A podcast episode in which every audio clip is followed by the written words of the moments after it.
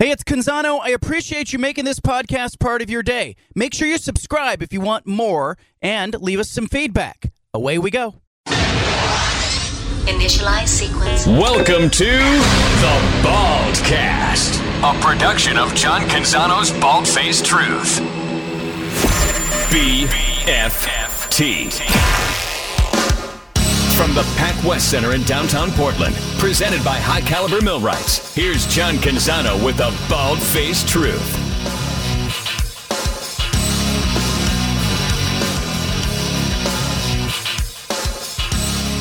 Well, the Trailblazers showed up to media day today, trying to uh, trying to craft a narrative for the season, trying to close the books on the Damian Lillard era, trying to open a new chapter, introduce uh, DeAndre Ayton, introduce uh, Scoot Henderson officially, manage expectations. Maybe? I don't know, but I'm here for it. Our next guest has been through some media days. As the former general manager and team president of the Trailblazers, former executive both in the NBA and the NFL, also uh, general manager of the Seahawks, excuse me, general manager of the Supersonics, and team president of the Seattle Seahawks. Commonly known as Trader Bob. He's now written a book I'm excited to talk with Bob Whitsitt, former Blazers president and general manager, now an author. His book's out next week. He's joining us now. Uh, the name of the book, if you're interested, Game Changer, out next week. Get it on Amazon. Grab it at a bookstore. Bob Whitsitt, thank you for making time. My pleasure, John. How are you? I'm doing well. A media day is being held across the country. Do you miss Do you miss media day as a president or GM? You know, I love my two favorite times of the year. Really were the playoffs, obviously, and training camp. Uh, media day really, for me, didn't you know wasn't my favorite thing, but it was a very important thing. I think it was really more fun for the players because you know they've had their long summer, they've been away, they've worked out, and it's a chance to everybody's coming back fresh, creating some excitement. But really, at the end of the day, everybody just wants to get on the court and start playing. Give me an idea. What did you love about training camp? Is it is it the hope? Is it the anticipation? Is it seeing how the roster comes together? What was it? Well, it's really the only chunk of time during the year where you can have an extended period of time with practices. You know, I don't know if the rules have changed dramatically, but we used to do two a days. So you could get a number of days of just practicing, teaching, developing, uh, watching different combinations. Guys were playing hard because they were fresh once you get into the season, you play so many games that even on the off days, you know, some of your guys couldn't practice full throttle because they were beat up and tired. So to really get a chance for everybody on the roster, for the most part, going hard for three, four, five days in a row, it's uh, and, and you know the competitive juices and different combinations, and it's really the the time you can experiment a little bit. But uh, um, yeah, and and again, everybody's starting out fresh, so we're we're all thinking this is our year, and uh, you know, sky's the limit. Blazers were in a uh, pinch with Damian Lillard asking for a trade. Joe Cronin as the general manager, and you got Bert Kolde involved with this, Jody Allen involved. What kind of position did did Lillard and Aaron Goodwin put the Blazers in in your mind as you watched it from twenty thousand feet? Well, I can appreciate it. Uh, I think first of all, I'm usually a pretty hard grader, and I think Joe Cronin did a really nice job. Uh, so I'll start with that. But there's not too many times where you are in a position where you're being asked to trade a franchise player. Matter of fact, there's not that many franchise players, and uh, I went through it twice. I did it once with Jack Sikma in Seattle. I did it with Clyde Drexler in Portland. And then when, when Dame Lillard asked out, it's it's a lot of pressure on, on the organization, on the community, you know, fans are torn. You know, you can never get enough. You know, it's never the right deal. But when it, when it's all said and done, I think they handled it well. Um, I didn't think Miami was going to be the right deal, and they were patient. They figured out what made sense for them. I think they got the best deal for the Blazers. And uh, it also worked out for, for Dame. I think he got to go to one of the three or four teams he was hoping to go to, so he gets a chance to, to go for a championship. And I think uh, Portland, they really identified where they are now, where they're going. They've got a young team. They've got kind of a core. You know, when you you you take Ayton and you take you know Scoot Henderson and Sharpe and Simons and Grant. I mean, they've kind of said, here's our group. They're young. They're all under contract or committed uh, to the team for the next three, four years. Um, and then they've got some future picks. So you can't just sort of stay in the middle. And, and they really weren't going anywhere the last couple years. So, um, you know, they figured out the direction they want to go. They did it. And uh, uh, I applaud them for that. I think that's what you have to do. What does a trade like that do to the rest of the NBA? Because in your time, you made deals like that, and it and it felt like other franchises had to react to it. Uh, you know, when when the Blazers make that deal, you know what what happens in the Eastern Conference is other teams look at Milwaukee. Well, when you trade a guy like Lillard, really, there's not that many teams who probably want him for the simple standpoint of you have to be in a position where you think you can win a championship. And so how many of those teams really exist and how many of them have that need and how many of them have that capability to put the deal together. But if I'm a contending team, you know, you can pick whether it's the East or the whole league. Um, Milwaukee put a few more chips into the pot and they said, we're going for it. I think they also did it because Giannis was making a little bit of noise about he wanted to make sure the organization was committed for, for winning in the future. And bringing a guy like Lillard on board says that. So, you know, Boston reacted. They did the other piece of the Portland trade by getting Holiday, who's a really solid player.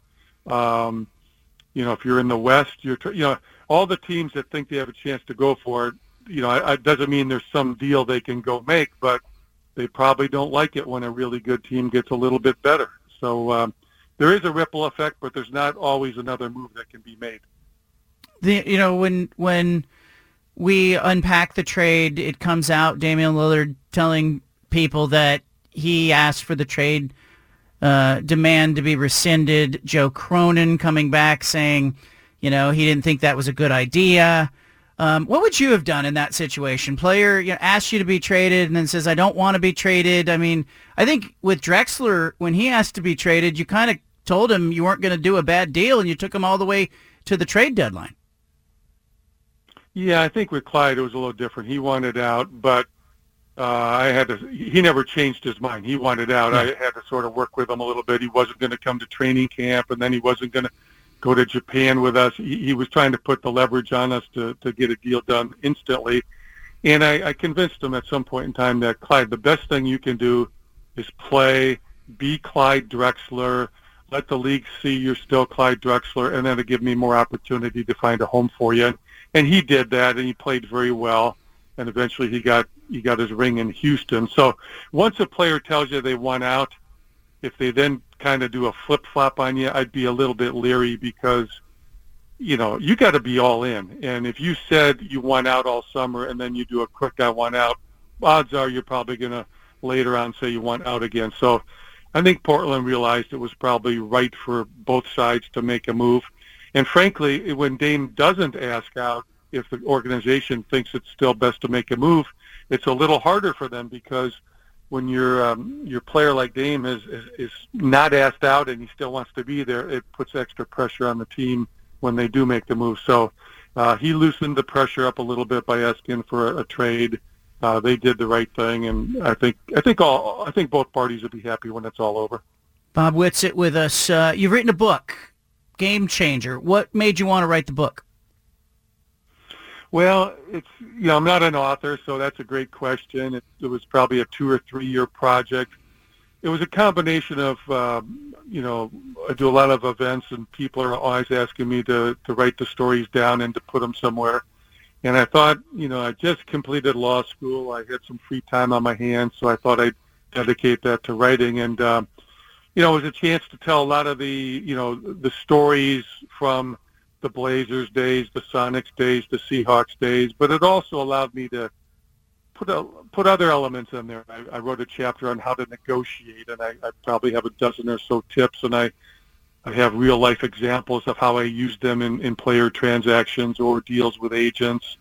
Um, I did things on the other end of the spectrum. I, I, I rated the best all-time NBA players and best coaches. I, I, I, I put some pages in there on how to get a job in pro sports. I, I told people what the actual job of a GM is. It's a little bit of a something for everybody kind of book. It's an easy read. Uh, there's 16 pages of pictures, so it's a little bit of a memory lane. It's a little bit of a memoir. It's a little bit of a book for younger people that might want to get in the business of sports. And um, you know, it's, it's you know, I've been pretty happy with the reception. I've had people inside the league read it and they've liked it, and I've had people who don't even like sports have liked it for different reasons. So um, again, I don't think it's going to be my calling to be an author, but I'm I'm proud of it and happy I was able to get it done. And as soon as we get done promoting it, I can move on to my next project.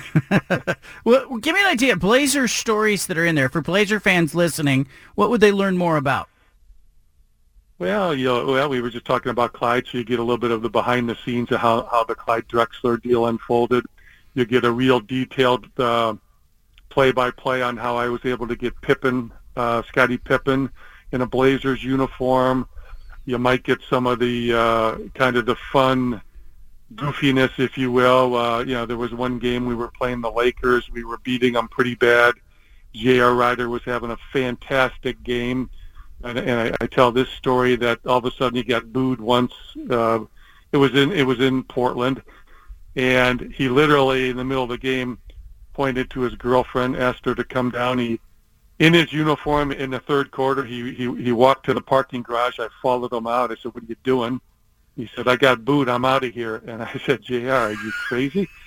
and, and he might be. I mean, we, we, you know, there's some debate there, but I said, you, you leave this building, you're suspended. He got in his car in his uniform with his girlfriend and drove out. So I had to suspend him for a couple of games. So there's always a little something wow. going on behind the scenes. I got to, I, I got some great Rasheed Wallace stories in there. There's just a, there's the fun elements, then there's the real how to make a deal elements. There's the and as painful as it was, I, I, I relived the uh, 2000 conference championship when uh, we lost that heartbreaker to the Lakers when we were up by uh, 13 in the fourth quarter. So, you know, some of the some of the good trades, some of the trades I'd like to have back, but there's actually quite a bit of Blazer Blazer stories in there, and um, you know, you, you got to relive them. They, you know, some of them worked out really well. Some of them you'd like to have a do-over, and uh, and a little bit of everything in between. A lot of Sabonis stuff. I like Sabonis, and so I, you know, got some Sabonis stories in there. And it's still hard to believe that little Domantas, who was uh, yeah. running around the practice court when Arvydas was playing, is now an all-star. So, uh, you know, time marches on. A lot, of, lot you, of great memories. If you get Sabonis younger, what happens to the Blazers?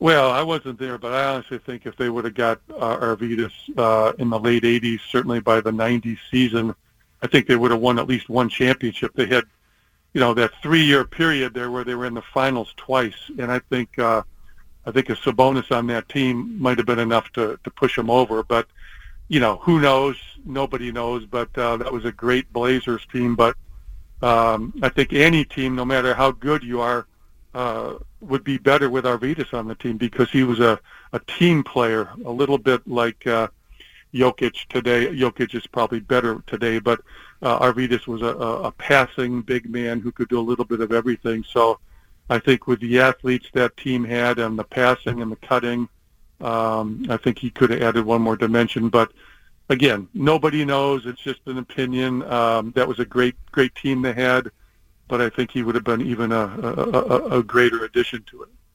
You know, uh, Bob Whitsitt's our guest, former Blazers president and GM. You've been part of different franchises, had, uh, you know, the pleasure and challenge of working for Paul Allen, both with the Seahawks and the Blazers. What, what was that period of time like for you as an executive trying to win? And as I understand it, by the end in Portland, I don't know how many businesses you were running, but you had a lot of other things on your plate besides basketball.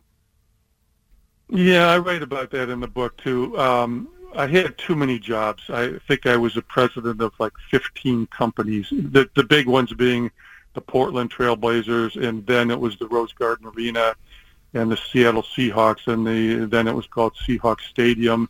Obviously, those four jobs alone are are massive, and to do it in two different cities was pretty much impossible. And I'd always say, let's get other people to run some of these things because all I really wanted to do was run the basketball team. But um, we did what we, we had to do to get involved to try to save the Seahawks so they wouldn't uh, move to Los Angeles. And, um, you know, Paul didn't like to deal with a lot of people, and, and, and he dealt with me, so he kind of made me responsible for more things. But it was not a, a, a was not good for me, and I don't think some of the companies were getting my best work because I, I just didn't have enough time. And that's when I finally said, "Hey, I'm I'm I'm done. I can't do this anymore. This is my last season in Portland.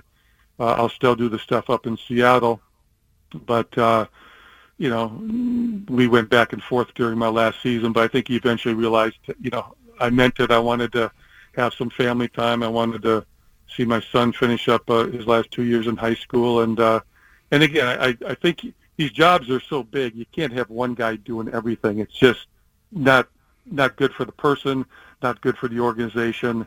Uh, there's just too much at stake. So um, I made the break, and and you know, then Paul started, you know, finding my replacements in Portland, and you know, for a couple of years he was hoping I'd come back to Portland, and I think when he figured out I wasn't going to do that anymore, he ultimately uh, a few years later fired me from the Seahawks because that was kind of on autopilot. And, um, you know, when I said I was making the break, I made the break and I did not go back. And, um, you know, but anyway, Paul was a good owner. He, uh, you know, one thing I'll say, he really wanted to win a championship in Portland and he was passionate about the Blazers, loved basketball. Um, you know, he was he was demanding, which is not a problem. You want owners that are demanding, and he was committed. He was absolutely committed to uh, trying to bring a championship to Portland, and he certainly had no problem spending money to try to make the team better in all areas. Uh, they didn't even have a practice facility when I got there, and I told him, "Hey, we got to build one," and he he didn't balk. He said, "No problem. Do what you need to do." So, um, you know, you get an owner like Paul, uh, you've got a chance, and that's really all you can ever ask for. What was it like when you brought a deal to Paul Allen? You're bringing a prospective trade or a free agent signing. What's that conversation like? Well, it's usually not one conversation. It probably goes on for a while, but Paul would really engage. Uh, odds are he probably knew who the player or players were that I was talking about. Uh, then he'd probably want to watch some tape on them to get a better understanding. You'd probably want to talk to the coaches to get their feel for how that player or players would fit into the roster and um, how much they were behind the deal. You'd want to understand the short term and the long term. So, I mean, he really would ask all the, the really good questions. And then if he didn't like it, he would push you hard. And if you were good with your discussions and arguments, you'd probably win the day. And if you weren't, you'd probably lose the day and move on to the next thing. So um, very rarely was there a here's a deal. We've got five minutes to decide it, unless it's draft day, and then those are discussions that probably were ongoing prior to draft day. So um, a lot of really thoughtful questions. You know, you know, but I'd say first and foremost he would he would approach it more from the team side. Uh, and then work his way toward the business side, the cap side, those kinds of things. Was it different dealing with him as in the NFL context than the NBA? Yeah, I think in the NFL context, I wasn't ever pushing any deal. I was just taking the deals that our guys wanted to do to Paul, and hopefully I got all the information and asked all the right questions so I could answer Paul's questions. And if I didn't, um, I'd either go back and get more information or I'd just connect him with uh, the GM or the coach or whomever it might be. But um, yeah, I would never say, "Hey, we got to get this uh, offensive guard because he uh, he can pull and, and, and and move to his left." I would try to first work through the cap questions with the organization, and then the personnel questions, and uh, kind of filter it out, and then get you know Paul's blessing. And and I don't think Paul ever vetoed a deal in the NFL. At least not while I was there. Um, I think we asked all the right questions. I think we got all the right answers, and um, you know, you hire the people and you hope they're good at what they do, and then you give them a lot of leeway, but then you hold them accountable if they're not getting the job done, um, you know, over a reasonable period of time. Um, you know, Paul Paul didn't have a, you know, it, it's yours for the rest of your life. He expected you to get results, and if he didn't get results, he was probably interested in making a change. Bob Whitsitt with us, former Blazers president and general manager. His book is called Game Changer. You can get it on Amazon. It's out next week. You can get it in Barnes and Noble, any bookstore across the country as well. Bob, the the job of a general manager today versus maybe if we go back to 2000, 20, 23 years ago or so, um, has, has it changed much in your eyes? Can you still win in a small market? I think you absolutely can. I think it's really only changed maybe one, possibly two ways. The biggest way is is the evolution of social media, and you know there's so many voices out there, and, and many of the players have become their own brand.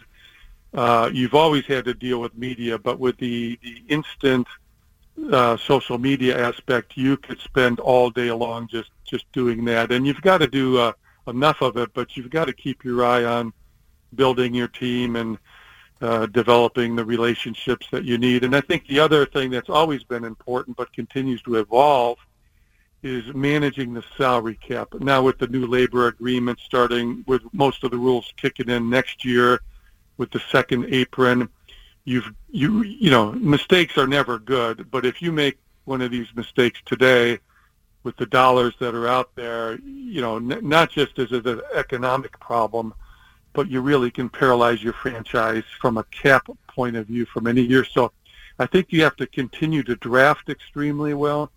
You have to develop your players extremely well. You have to really be out there in the trade market and, and, and find something before the rest of the league really understands that's possibly going to be a good deal.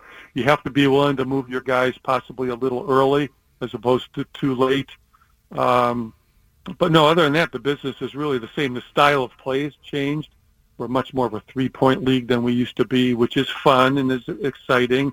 So you have to you have to know what style you're building and, and committing to and, and developing. But uh, uh, you know, I think the job of management is, is extremely important. You know, you're you're hiring coaches, you're giving them really big contracts for for extended extended periods of time. The coaching staffs are big, so if you're going to make a change it's a huge change to clean out a whole coaching staff. So uh, I think you just, you know, like it was in the past, you just have to really continue to do your homework really well, be committed to what you're doing, and try to uh, do more things right and fewer things wrong. Everybody's going to make mistakes. I've made mistakes. We all make mistakes, but you got to get more things right than you get wrong. And if you do that, you're probably going to be heading the right way. I, I keep thinking about you and the potential for expansion of the NBA and whether or not you'd want to get involved and in what capacity. You know, you mentioned early in the call, you know, whatever comes next for you. Could that be, could we see Bob Whitsitt back involved with the NBA in short order? No, absolutely. I, I, I'm I'm sort of not making it any secret, but I'd love to be involved with an expansion team in Seattle. Should expansion come down the road, I personally believe it will, uh, but I certainly don't speak for the league. Uh, I would love to be involved, and I'm pretty wide open as to what capacity I, uh, you know, could be anything from being part of ownership to if you need me to sell popcorn, I'll do that, and probably there's a lot of areas in between. But um, I would love to see that happen. I think it would be great for Seattle, and frankly, I think it'd be great for Portland. I've always thought when the Blazers are playing well and when the Sonics were in existence and they were playing well, that's a great rivalry. And and one of the things you need in sports, I think, is a great rivalry, and uh, uh, we need that in the Pacific Northwest. So. Uh, hopefully the Blazers, with the, the new direction they have now, will continue to grow and get better and better. Hopefully someday in the near term, you know, the, the NBA will put an RFP out and let cities try to go get an expansion team and, and I know Seattle will try to get in on that, and if we're successful, hopefully we can build a good team. And someday down the road, hopefully those two franchises are duking it out for the Western Conference Championship. And both cities are revved up, I think that would be exciting. That would be fun. That would be good for everybody. Give us a, a last question here. Just some insight. You're in you're in that world. You rub elbows with owners and ownership groups. Uh, the Blazers sale is on everybody's mind. How important is it for a franchise to get direction and get ownership rather than sort of this weird trustee situation that they're in now? Well, I think any successful franchise, if you really look at it, it always starts with ownership. Um, ownership's commitment to the team, to the community, um, their vision, their patience. You know, the, the best franchises, if you look at them, the championship franchises historically, and I guess in the NBA you can look at the Lakers, you can look at the Celtics. Uh, currently now you can look at Denver, but these are usually you know, the, the teams that win are usually you know Miami. They've got you know you know San Antonio. They've got you know consistency and and commitment and and and vision. It's you know you don't see the teams that are constantly being sold usually winning too often. You know Golden State's had a, a really good run, and, and this ownership group's been together for quite a while, and they've been committed. So um, no matter how good you are at your job, you know most of it happens behind closed doors, and and that starts with the commitment from ownership. So it's extremely important, and uh, you know, same thing in the NFL. I'm sure it's same thing in, in, pretty much all pro sports. Uh, that's that's where it starts. Doesn't mean you can automatically win it, but it's pretty hard to win it if you don't have the commitment from ownership. Bob Whitsitt, I appreciate you. The book is Game Changer. It's out next week. Good luck with it thanks so much, John, and uh, uh, let's let's hope the Blazers uh, get things heading north. Yeah, I, I hope so. It feels like they turned a corner. I, I like what they did. I I think uh, I, I loved hearing your assessment of the position Joe Cronin was in because I think a lot of people don't understand the job. I know when I first got in the business, I probably didn't understand really all the things that a general manager did, and so to have you kind of break that down and come away with it going, hey, uh, you know, I think he did well. Uh, I think says a lot. Yeah, no, I think Joe did a really good job, and uh, you know, I hope the fans appreciate that and, and, and agree with me. But that's certainly my take. Bob Whitsitt, there he is. The book's called Game Changer. You can pick it up next week. Leave it here. Really enjoyed that interview with Bob Whitsitt. You want to talk about it? 503-417-7575. How about J.R. Rider leaving the arena in the third quarter in his uniform with his girlfriend, going to his car with Bob Whitsitt running after him. Steven, you had to love that. Love that story. I mean, I remember, you know, being a kid watching J.R. Rider. You always knew there was a little something off with that guy, but he was, I mean, he was a good player, and it's just like, man, you know, as the story goes, as he said it, you know, they were dom- they were playing really well against the Lakers, dominated them. He hears one boo and he's out. You know, and it just it shows the difficulty I think in coaching and being like a in management in professional sports especially because all these guys have egos man. It was that's a great story. I, I, just love that one. Let's go to the phone lines. Cam's in eugene listening on fox sports eugene. Go ahead cam. Hi john. Thanks for taking the call. I heard what you said about the blazers uh, having a good pick and getting better off of it. I frankly couldn't disagree more. I think you gotta pretend damian lillard never existed if you think the blazers got better from that trade we got three guys i can't recognize you said one of them. I guess we we traded a mediocre big who we paid too much. Now we have a lazy big that we're going to pay too much. We got one draft pick in 2029, so I guess the rebuild's been put off for another five years. And it's only one draft pick and the right to trade two others and get a slightly better pick, but it doesn't matter because it's still the Blazers who are going to be picking them. We might I get think, another guy yeah. with 50-year-old knees, or we might get another guy. You're starting to sound like me, Cam. You're starting to sound like me. You're starting to sound like uh, you know you and I are out on the front lawn yelling at ownership and management. Isn't the bigger issue you don't have faith that they're going to turn those picks into something that will make you happy? Let's be let's drill down. Isn't that the issue? It's not faith because faith is, is a belief that you have that you can't attach to anything. I have 2.5 decades of fail blazers since Clyde Drexler left to look at and say that the the best predictor of performance is past performance, and the past right. performance has been horrid.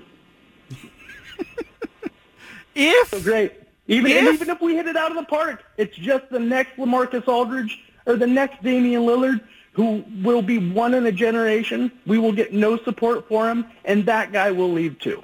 What do you want out of this franchise? What do you what what is it you're looking for as a fan of the Blazers? You're investing your time, your energy, maybe your money if you're buying tickets. I don't know if you're buying tickets, but you are definitely invo- investing emotional energy.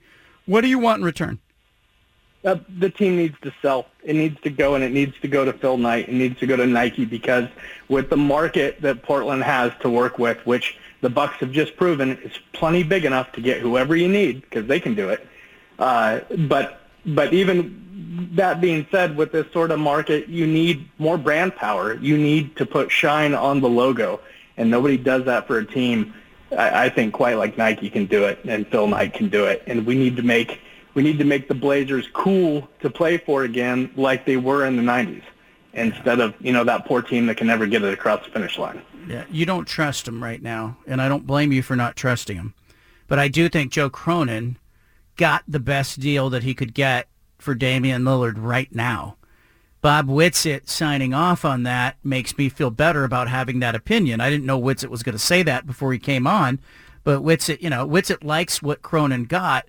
But isn't Anna? You stepped into the studio. You grew up rooting for the Blazers, sitting on the uh, living room floor, listening to Bill Schonely. Um, I think you have at different times sort of thrown your hands up as a Blazer fan and said, "Hey, it's not happening. We're cursed." Yeah, I, and I'm kind of with that caller right now. Like, I want to be enthusiastic, but I agree with so much of what that caller is saying. I don't know how old that caller is. He said two and a half. 78, 78. Okay. No, I don't know. Yeah, no. He said two and a half decades, right? So I'm like 25, so I'm a little older. Um, a lot older.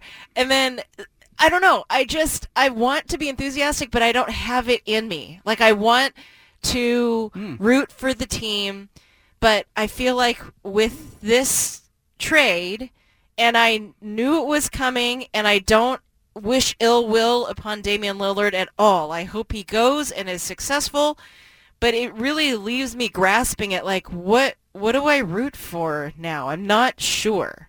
I'm just not sure. I'm not sure that I want to invest So the you, energy you feel into like you're even starting over again. I feel like I'm starting Yeah. over, and I'm I'm not sure. Like I want to invest the energy into learning who the players are again, even Mm. Wow. Because I'm like, well, how long are they going to be here? I don't know, and I feel awful about that. I want to be enthusiastic, but I'm having a hard time finding that fire inside. Do you agree with the caller that if a sale of ownership would suddenly jolt fans back into believing, hoping, having faith, whatever you want to use for your terminology? Yeah, I mean, I think that would um, it would help. I don't think that's the end all be all solution. I think it would tremendously help, but I also know the reality that they're not selling. They're just they're going to keep holding on to this. And We interrupt this broadcast with a special announcement from the Bald Hey, sorry to interrupt the podcast, but if you want to listen to more of the Bald Face Truth Radio Show, including more of this segment that you're listening to, make sure you subscribe on SoundCloud and iTunes to the Bald Face Truth Radio Show. Thanks for listening.